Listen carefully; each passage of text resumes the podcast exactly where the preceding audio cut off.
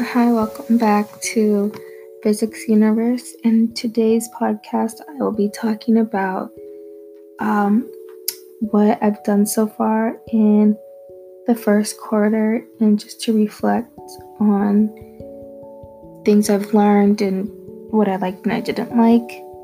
Um, this so this is podcast week 10 and to start off the most interesting topic project we have done so far in class um, has probably been the sound topic. I found it really fascinating and it was fun playing with the instruments and it was more like hands on. It was more it was just more fun to do.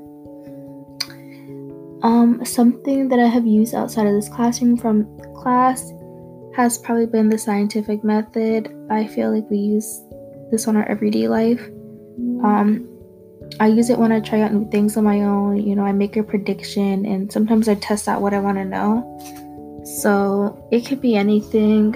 Um, but yeah, I feel like that's what I most definitely use. And what I would like to learn about in the next quarter is more about genetics. Um, I think it's really cool how genetics work and how like uh, it's just so interesting and it's so unique. So that's something I want to learn more about. And then to answer this week's burning question is what memorable experiences have you had in learning science or math?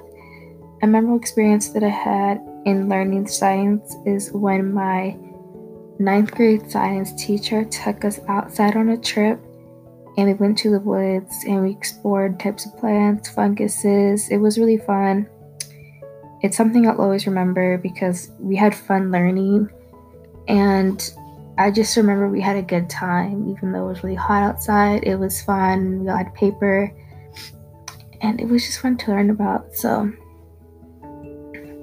that's that's something I'll always remember.